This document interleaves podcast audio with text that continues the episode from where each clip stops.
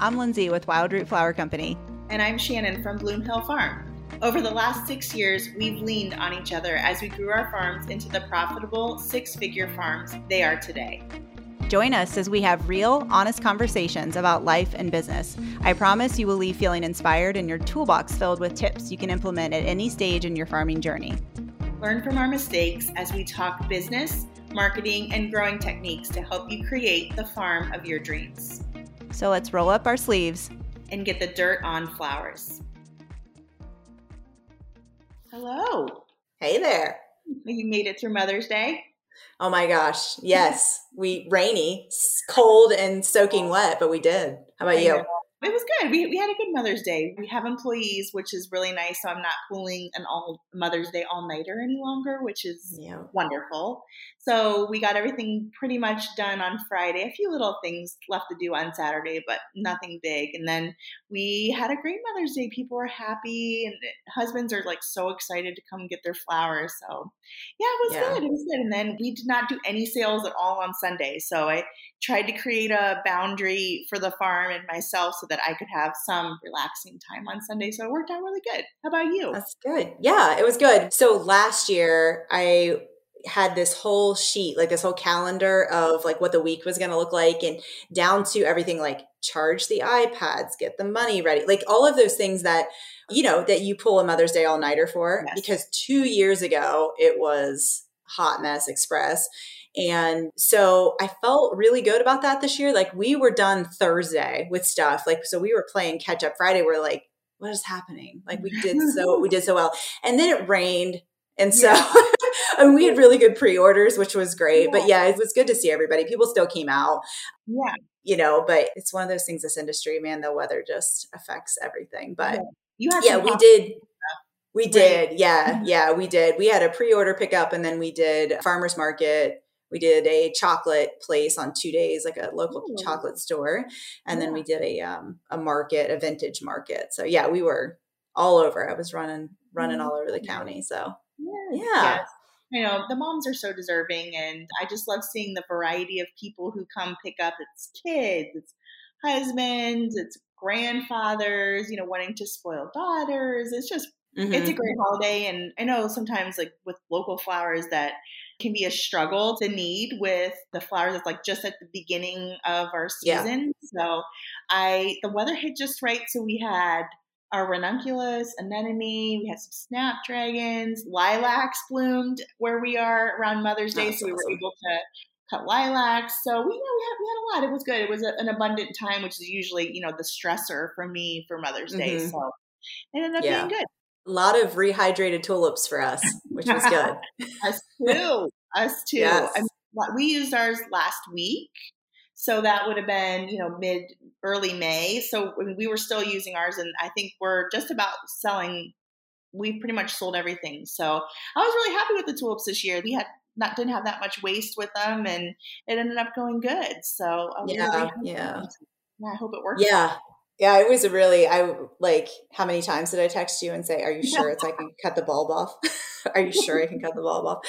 And yeah, we can cut the bulb off. It was just fine. Everything rehydrated. We only had a couple varieties that just didn't do very well as far as, you know, overall production and for storage purposes. But we were using ours up this week for our C S A. So we used the last of them. Our ranunculus came on strong and then just kind of like fizzled out yeah. quick with this heat. Yeah. So I think this is our, yeah. this is definitely our last week with those. So yes, ours too. Yeah. Yeah. Okay. Yeah. So, you know, our businesses have grown and Mother's Day has changed.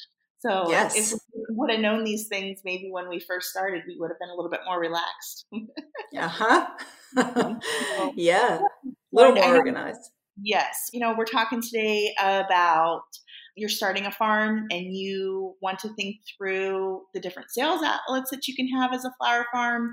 And the reason and the beauty and of flower farming is that it can be as teeny tiny. It can be like a small boutique, you know, quarter acre, all the way up to a very large production farm. So it can be a lot of different things. And that hopefully we can give you some guidance today about what might be the best fit for you, or how do you, you know, go about figuring that out and then speaking to those specific customers? Yeah. Yeah. I think that's when I started, I really, I, I wasn't thoughtful about this process. And I know that Shannon and I, so if you haven't hopped over to Instagram, do so. We have a download for you, which is a list of, you know, we kind of a summary of ten things that we wish we'd have known in year one, just sort of like the summary of lessons that we've learned. And one of them was not falling into the comparison trap. And I think that was where I fell early on, which is, was sort of my guidance. I didn't have a thoughtful plan into who was I going to sell to? Who was my target market? What did I want my farm to really look like? I kind of, I had some ideas of it, but I was really more driven somewhat by social media. And it wasn't until a few years into my farm, I was like, okay, what do I actually want to do? So yeah. Yeah.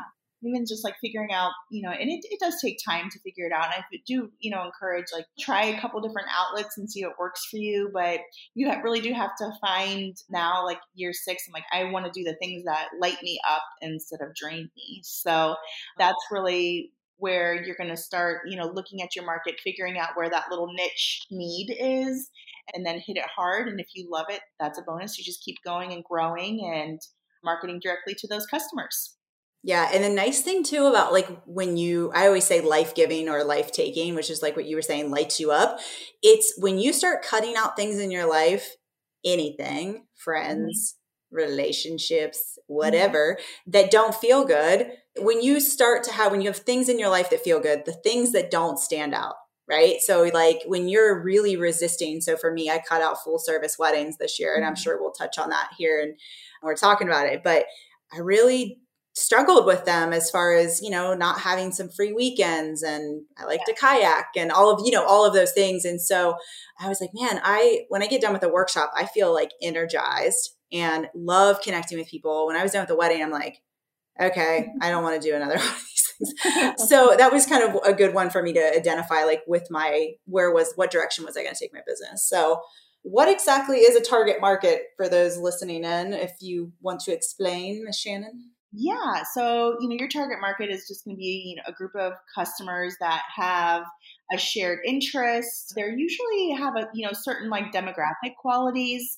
Truly, I think the funny thing is, is like, I really consider myself my own target audience in a lot of ways. So I really do try and keep like my finger on what the trends are. Things that I like generally translate good for my customers. So I really do try and like stay true that way. So, you know, there is some research and stuff that can be done, and, you know, everyone's farms are different. Everyone has these little like micro economies, different areas that we live in with different populations that all lead to having, you know, different, you know, underserved markets or existing customers that you can tap into. So I really do think that if you do like a little bit of market research about where you live, you can try and identify, you know, obviously step one, if you have competition and what kind of markets do they serve? Do you agree, Lindsay? Yeah, yeah, definitely.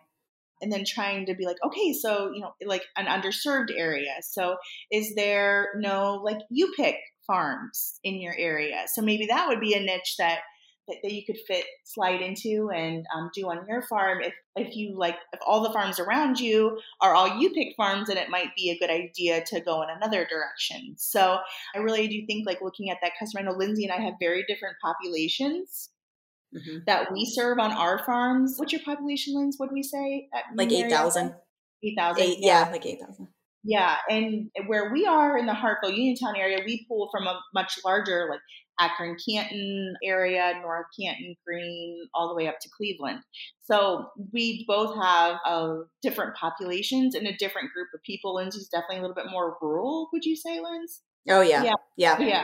I'm kind of like semi-rural, you know, I'm in like a rural part, but there's allotments and it's still suburby, suburbia mm-hmm. in some ways. Yeah. So I feel like it's like really taking a deep dive into your customer. Where do they live and how can you serve them would be the first step. Yeah. And, and also if there is competition in that area, like you said, like kind of looking at what they're doing and looking at what they're doing well. And mm-hmm. maybe, you know, I don't suggest reaching out to them to identify it, but what are they not doing well in your opinion? You know, where is there, where is that, like you said, underserved area? Are they selling to florists? And mm-hmm. if they're not, is there a reason for that? Does that have to do with your specific market, the type of florist that you have in your area? So really just I think step one with the market research is just being curious about where it is that you live. And, you know, maybe you live even further out. Your farm is, when I did research on u-picks, so people will travel up to twenty miles, I believe it is, to to a u-pick. And that would be whether that's strawberry, you know, apple orchards, flowers.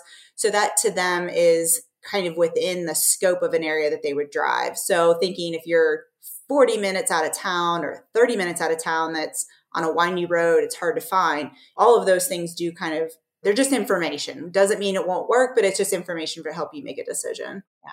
And I really do think when you're looking at your market, you know, something to consider is like, is this something that you're passionate about? Is there like one particular thing that you might feel lit up by? Like maybe you love peonies. So maybe if you're a peony expert, you've grown peonies for a long time, like maybe that would be an easy niche that could really serve a lot of people. We have a, a really great farm in Columbus called Red Twig Farms.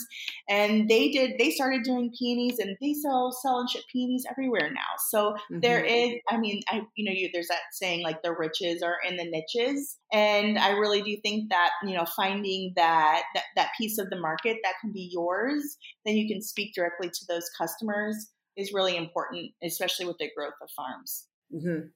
Yeah.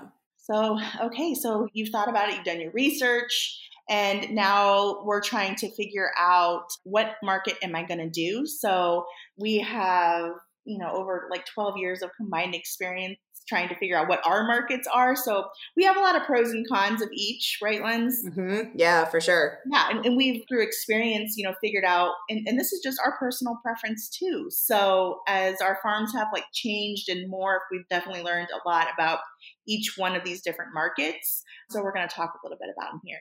Yeah. And before we jump into those target markets too, I think one thing to, we're going to talk on all of these. And I guess as we're like talking through them, like if there's something that comes up for you, you're like, not, this doesn't even sound something I'm interested in. It's like, listen to that, you know, just because we're trying to like, we're sharing some of our positive experiences about it because I love workshops. That might be like on stage with no pants to you. So, but it's also important to know that like each of these, I guess, target markets that we're, we go after, they then become a, an entire entity within your business that you have to manage. So what I'm doing to manage my, the farmer's market or the u-pick is way different than what it takes for us to manage a C S A, you know, so it takes a different skill set within the company. And, you know, you're kind of switching gears. And what you just said about the niches are in the rich or the, wait, flip that. The riches yeah. are in the niches. Yeah. So, and it's true because it's like, that's the only thing, right, that you are, you're focusing on, right? Mm-hmm. So as you're adding something in here, we are diluting our focus by adding in a different type of market.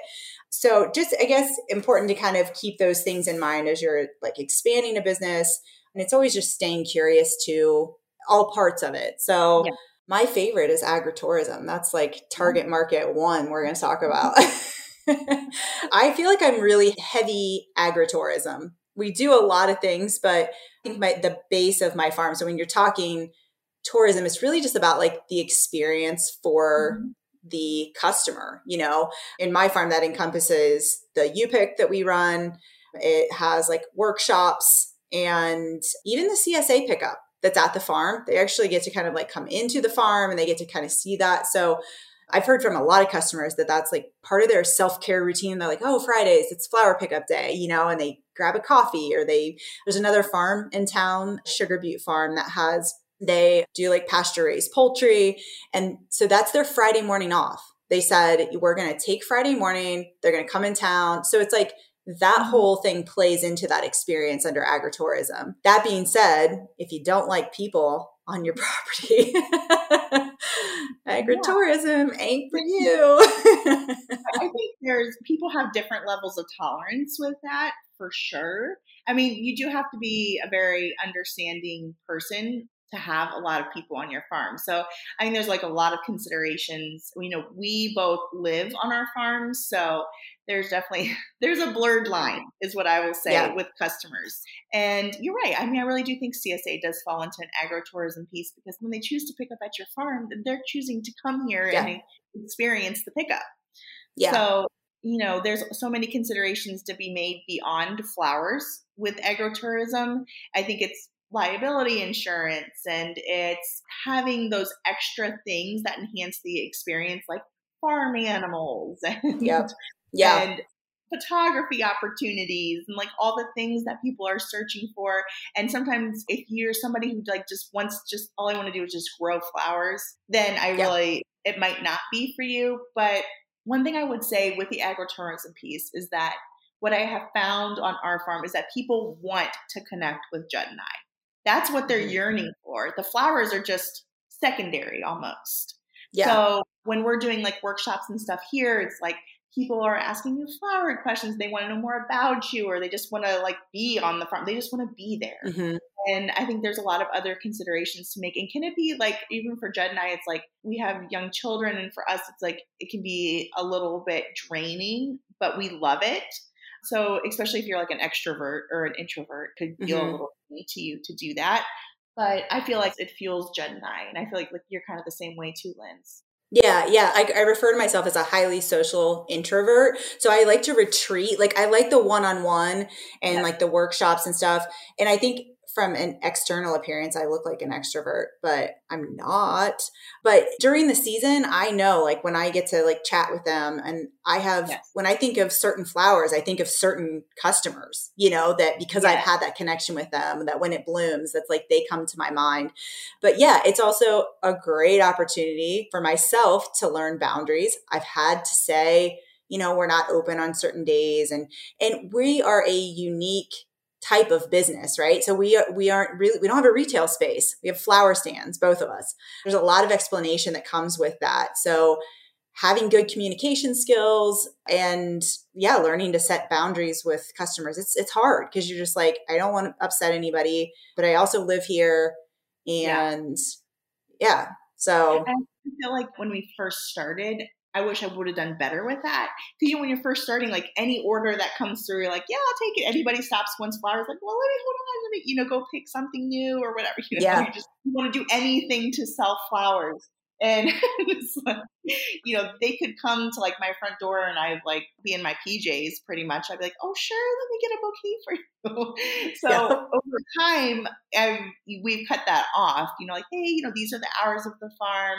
And I kind of wish I would have done that a little bit earlier. And, but you really have to state those things. I mean, you have to be very yeah. clear communicator. And I think you have to be somebody who really enjoys seeing other people enjoy your flowers. For yes. me, that is what fuels me. I'm like, oh my gosh, they loved it. Or they th- thought that was so great. Like, I love the immediate feedback that I get that comes from, it's like not an ego boost, but kind of, it's like it fuels you through the hard work days. I think it's an important piece of both of our farms, and, and it's growing. I mean, people are becoming more and more interested. They want to do experiences they over things. So I really do think it's, if you look at your area, you might find it might be kind of an underserved population of people that you might be able to capitalize on. Yeah. Yeah. And I think we, you and I both have the luxury of employees at this point too, that can handle some of that. And, you know, I do feel like I have people that work for me on my farm. That's an extension of my personality. And it's really important for me that I always say, like, I want to be the Chick-fil-A of flowers. You know, I want them to like leave feeling like, oh my gosh, they were so sweet.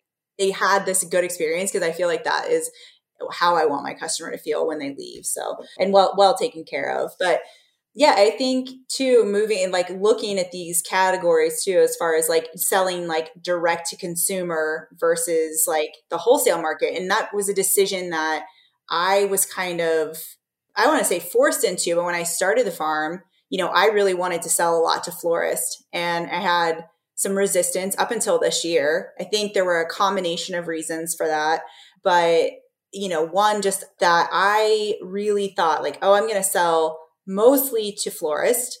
And then what ended up happening was I got really just took off with the direct to consumer. And when the pandemic hit for me, I was like, oh, this was like a way better. It was kind of like a godsend in some ways, because I had control over where my product was going. People were still wanting to buy versus I wasn't really being dictated by the market of the person purchasing it from me. So the florists were shut down, the grocery stores, those sort of things. Obviously, grocery stores were not shut down, but like we do sell to florists, we do sell to grocery stores. Um, but the bulk of the business really kind of elevated during COVID, you know, at the mm-hmm. very beginning. So that was, uh, definitely something to consider with direct to consumer is like a definite benefit is that you have control over that product. Yes. And where that, what direction it goes. Yeah. And you're consumer. getting you're getting the full retail price of it. Exactly. I think that's the huge thing is people were coming even to our farm and they wanted to pay us like, let's just say twenty dollars for our twenty dollars bouquet. We wholesale our bouquets to other other businesses for and grocery for thirteen. So I could make thirteen, but I could also make twenty. But then I'm also like putting myself out there on Instagram and making sure people connect with me and coming to the farm. And I'm managing all the communication around that, as opposed to if I were just a wholesale business, I would just make the flowers in my barn and ship them off to the grocery store to be marketed there. So I feel like if you are looking at, you know, wholesale versus direct to consumer, there's a lot of like uh, personality considerations and, and to make with that type of decision. Mm-hmm. Yeah. And even with, you know, those wholesale accounts, some advantages are that you have less customers you're dealing with, right? Yeah. There are some days where my inbox, I just look at my inbox and I'm like, oh my gosh, I, I need a drink, you know, where it's like, I don't want to necessarily, not that I don't want to talk to all these people, but I have to manage all the emails and all of those things that come in. With a florist or with these wholesale accounts, you have way less contact. You're selling more, hopefully more volume of product mm-hmm. to them, right? And there are some advantages to that, less manpower maybe to run some wholesale stuff versus, you know, direct to consumer. But so you want to talk about some of the ways you can sell direct to consumer? Like what are some of the ways that you do that? Yeah, so we're primarily direct to consumer still at this point. We do some wholesale stuff, but our big direct to consumer piece is our C S A. So we actually, we call it a subscription now because I was finding the the term C S A was just confusing our customers. And I was like constantly explaining it and and they're like, oh, okay. You know, even when I explained it to them, they like didn't really even understand. We don't have like a ton of like veggie C S As here. So that term is just like a little foreign to my particular customer where we live.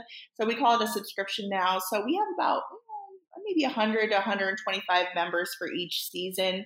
That is definitely, the C S A is wonderful because it provides off-season income. So typically people buy it around Thanksgiving, all the way through Christmas, also Valentine's Day. I mean, we're still selling subscriptions for Mother's Day.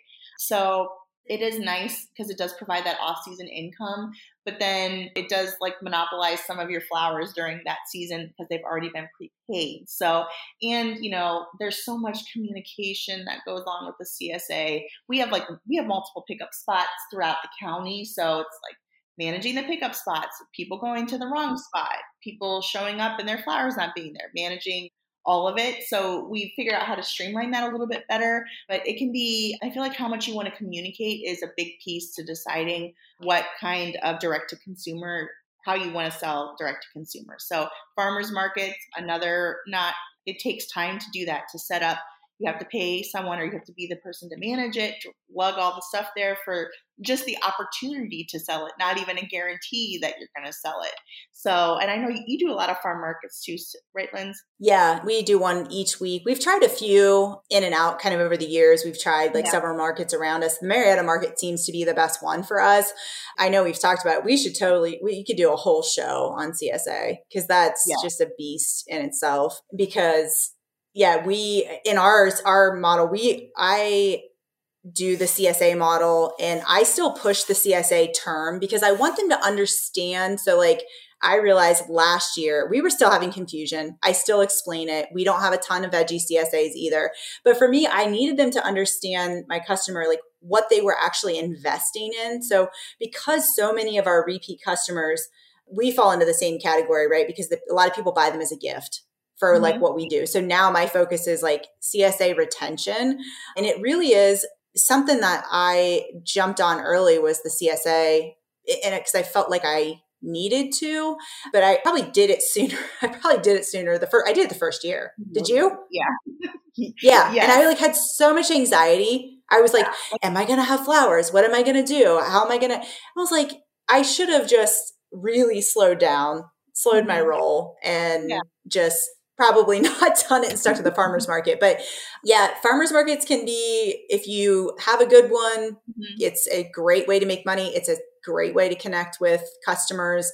Again, it's just a learning, like how much product do you take, you know, all of that. And then do you have an outlet for it if it doesn't sell and that whole deal? So yeah. And if you, you know, do you have a farm stand? Can you stock your farm stand with it afterwards if it doesn't sell? So those are some, some of those outlets, but yeah.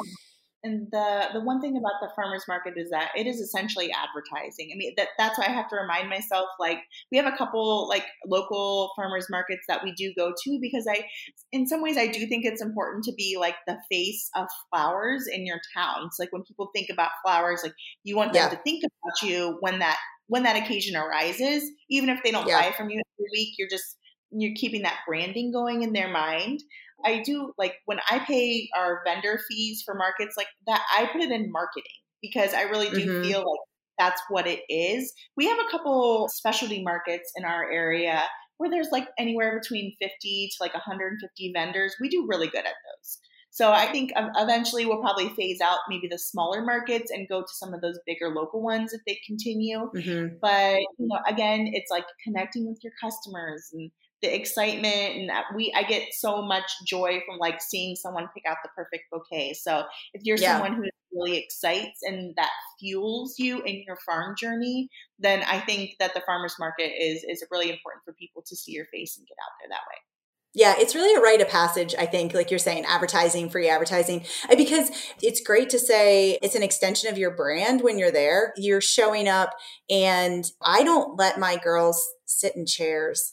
I'm terrible. Yeah. I no chairs. I'm like, I want this to be, the other people at the farmer's market are like, they must think I'm terrible because they're like, it's okay. They try to like sneak them lawn chairs. And I'm like, listen, they don't match the tent. Okay. So it's super important for me to have it. I want my girls not to be on their cell phone. I want them to be standing and waiting to greet a customer. So that's like, That's really important. That part is yeah. really important to me. one hundred percent. Making eye contact and, and all those things. So you are representing your business there for one hundred percent. Yeah. And I do think talking about farm stands, if you are doing a farmer's market and you have a farm stand, I think that those two really, they really go together in a lot of ways, because it is a way to push product out into a different outlet if you don't sell it at the farmer's market. And at the farmer's market, you direct people to your flower stand. So I do a lot of like cross marketing with those two in particular, because we like sell the same twenty dollar bouquet. Like, hey, if you love these bouquets, but you don't, oh, you'll be like, oh, I, I don't need flowers today. I'm like, well, if you need flowers in three days, I got you at the farm stand. Yeah. Yeah. And so, you know, if we don't sell something, we can bring it back and sell it at the farm stand, which is really nice. So I, I really do think that those two are a lot alike, and they're very complementary. Yeah, no, I agree. That's, I totally agree. All right, so weddings, we're uh, tackling. You could do many, many episodes on weddings. Yeah. Yeah, weddings is definitely a way that you can make money flower farming, one hundred percent. We still do full service. I try to be picky with it, but, and we're doing a lot of a la carte, and I feel like, I feel like direct, weddings are moving a little bit in that direction, being like, a little bit smaller, a little bit more intimate, and where people are just getting, you know, picking up the wearables and maybe a few reception centerpieces the, the morning of. And that is my jam. I'm not setting yeah. anyone up on Saturday. I get to go either be with my customers at markets, or I get to be with my family. And that's what I want to be doing. So I do not want to be pinning corsages on sweaty, drunk. Yeah. They have no idea. Oh, yeah. So we switched, like I had said earlier, we switched to not doing full service. And it was really came down to the financial side for me. And I really started looking at the finances. What was I making off of full service? Maybe you live in a market that is crushing big weddings, right? Yeah. And you can hit that, and you've got the volume and the manpower, all of that to, to handle those. For me, it was just... it wasn't working. And I think we did some great weddings. I have great brides. Mm-hmm. But at the end of the day, I think what part wasn't working is it really wasn't working for me. And I had to kind of evaluate that. And yeah. those pickups, right? I, we call them micro weddings. So a la mm-hmm. cartes, micro. Yeah, I think COVID kind of killed the big wedding vibe. And yeah. definitely around here, people are moving to smaller ones. Mm-hmm. And that's really where we made the money. I'm yes. not purchasing in anything. I quit even last year saying like, I'm going to order in roses because I'm like, this is not what I do. Like, I'm not yeah. doing this. So we started working with brides and just saying like, hey, like we can do what we have on the farm. And if they have like certain requests, I'm very specific on my page. I give them pricing. I lay out like, I kind of spell out like, this is what you're going to get. And very little communication. And it's been yes. great. And we're making way more money at it. So, and I still loved making, I still like the creative side. So it was, mm-hmm. I didn't want to cut that out completely, um, but it needed to be more manageable for us. And I felt like that was kind of the way that we were able to do it. Yeah. I feel like the a la carte weddings where they're like, hey, this is my, like maybe my, my color palette is like blush and burgundy or whatever, when all we do is require a color palette and we don't guarantee anything, the bouquets become so much better.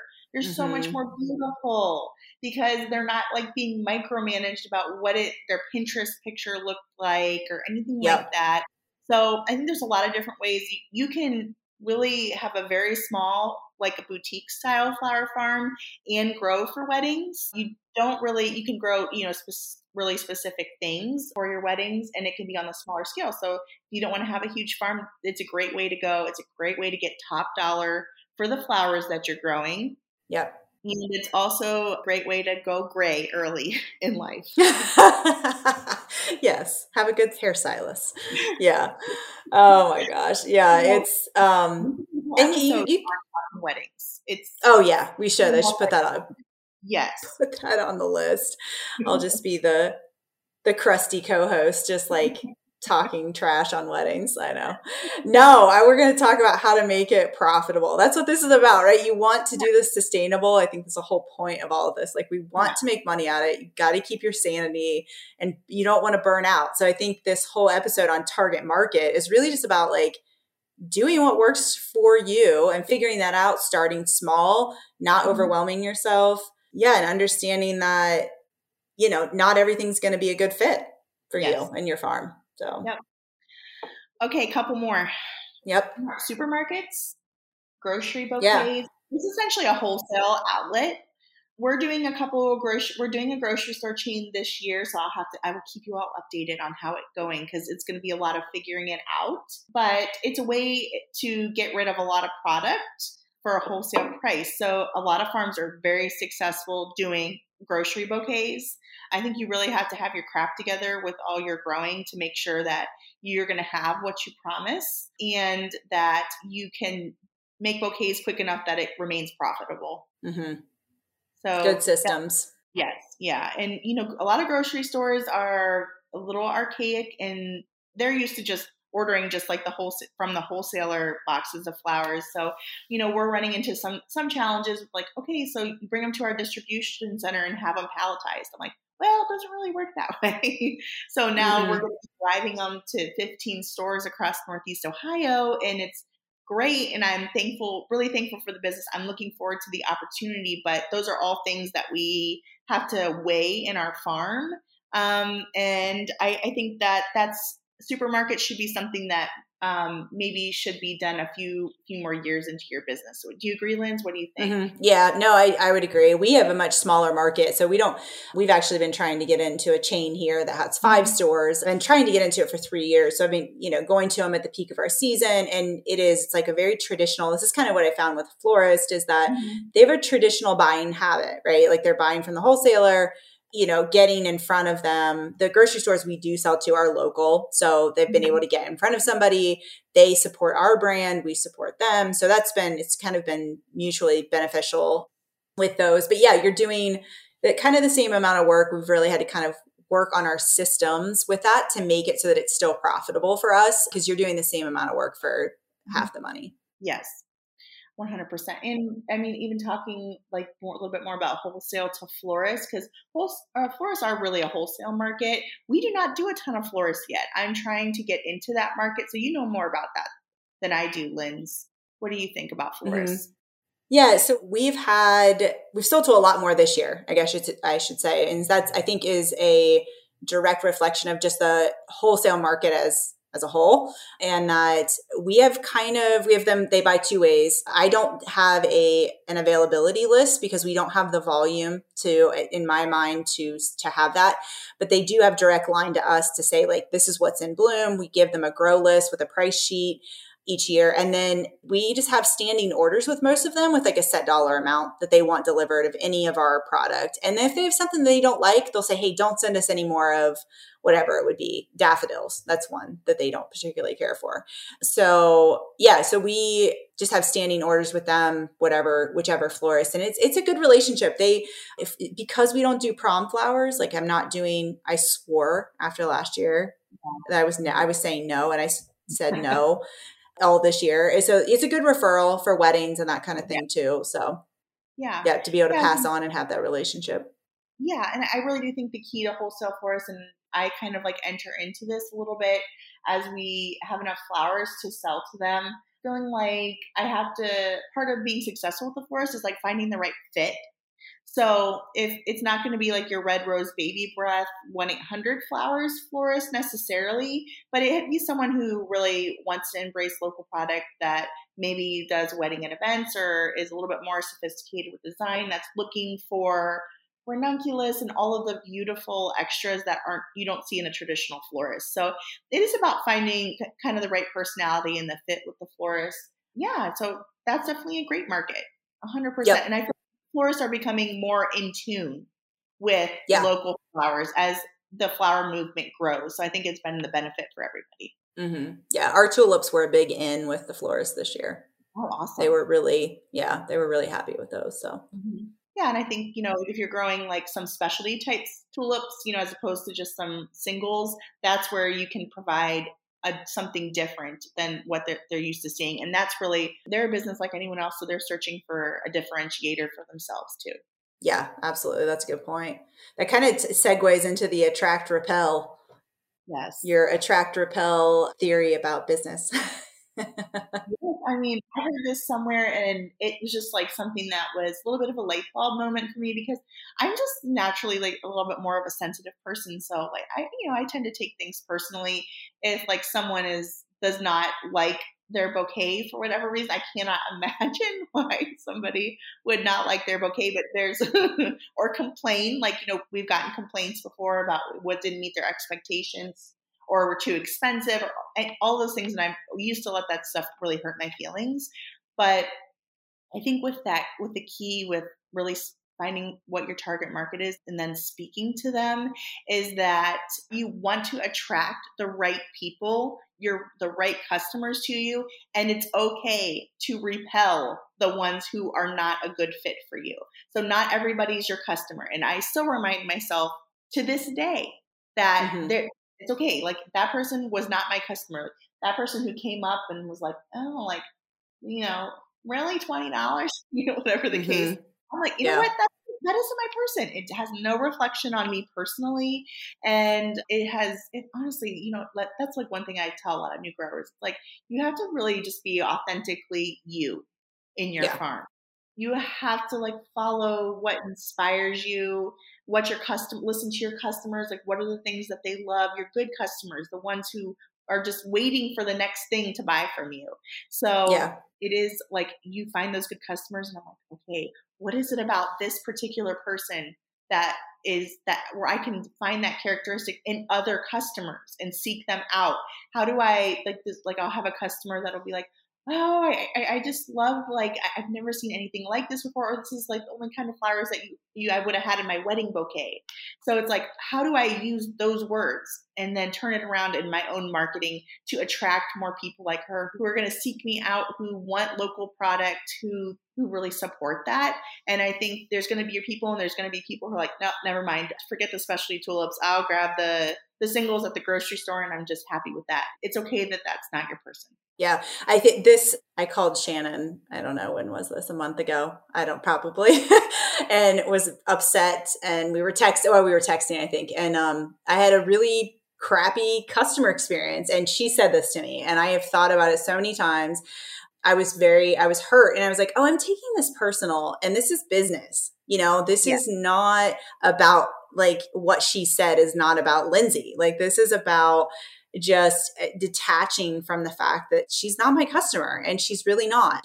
You know, my customers are crazy loyal, so sweet. And it's so funny how just as humans, we attach to that. I'm like, do you know how many wonderful people that I talked to at that market that shared stories and did all this? And we, I have one sour interaction that left me in tears, that I was like going over in this loop. And I'm like, okay, time out. You know, so it's really, it's very true. It's very wise words, because you attract, definitely attract and repel. And the ones that you repel or unsubscribe from your email list, they're not going to buy from you anyway. And you're probably paying for them on MailChimp. So thank you for saving me the money. Like, yeah. you know, it's like, yeah. so yeah, it's very, it's very true. So yeah, I mean, it's just, it's so important in our marketing. And I think once you really zone in on, on what kind of business you're going to have, what kind of business do you want to run? What are the things, how are you going to sell your flowers? All of those things are so important in finding that attract piece and the repel. That that's what you don't realize that you're doing, is the people, when you're talking to people that you're going to attract, those words are actually repelling other people from yeah. even contacting you. And it's not a bad thing. It, it's a good thing. Yeah.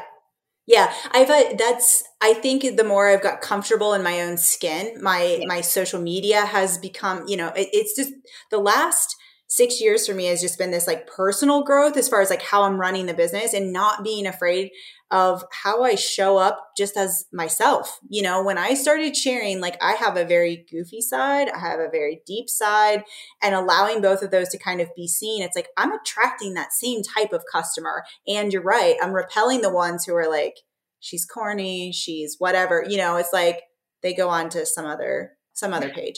But yeah, it's really important to to keep that in mind and stay true, you know, staying true to like who we are as individuals when we're running these businesses, because it, it it definitely comes out as that. So do you have anything else you want to add? Did we miss anything? No, I just, I hope we've inspired you to really, to really think it through and figure out what you want your business to be and what kind of people you want to surround yourself. And I really do hope that we helped give you some pros and cons to the, all the different ways that you can take your flower farm, and you can kind of, you heard something that you felt, you know, inspired you, or was like a little light bulb moment, so that you can get going, attracting and repelling both. Yeah. Yeah. Thank you guys so much for joining us. That, you know, if you love what you're hearing here, please, please, please hit the subscribe button so you don't miss another episode. And if you think one of your friends would love to, you know, hear this episode, please share it with them. But we want to continue the conversation with you. So jump over to our Instagram at dirtonflowers and make sure that you share the episode, share a page, sign up for our email list, do it all. In the show notes, notes, did you hear that Appalachian come out? Notes. Share it down in our show notes. You could become a Dirt on Flowers insider. We're eventually going to be having some membership subscriptions. But yeah, thanks for joining us, and we'll see you again in a couple weeks. See you soon. Bye.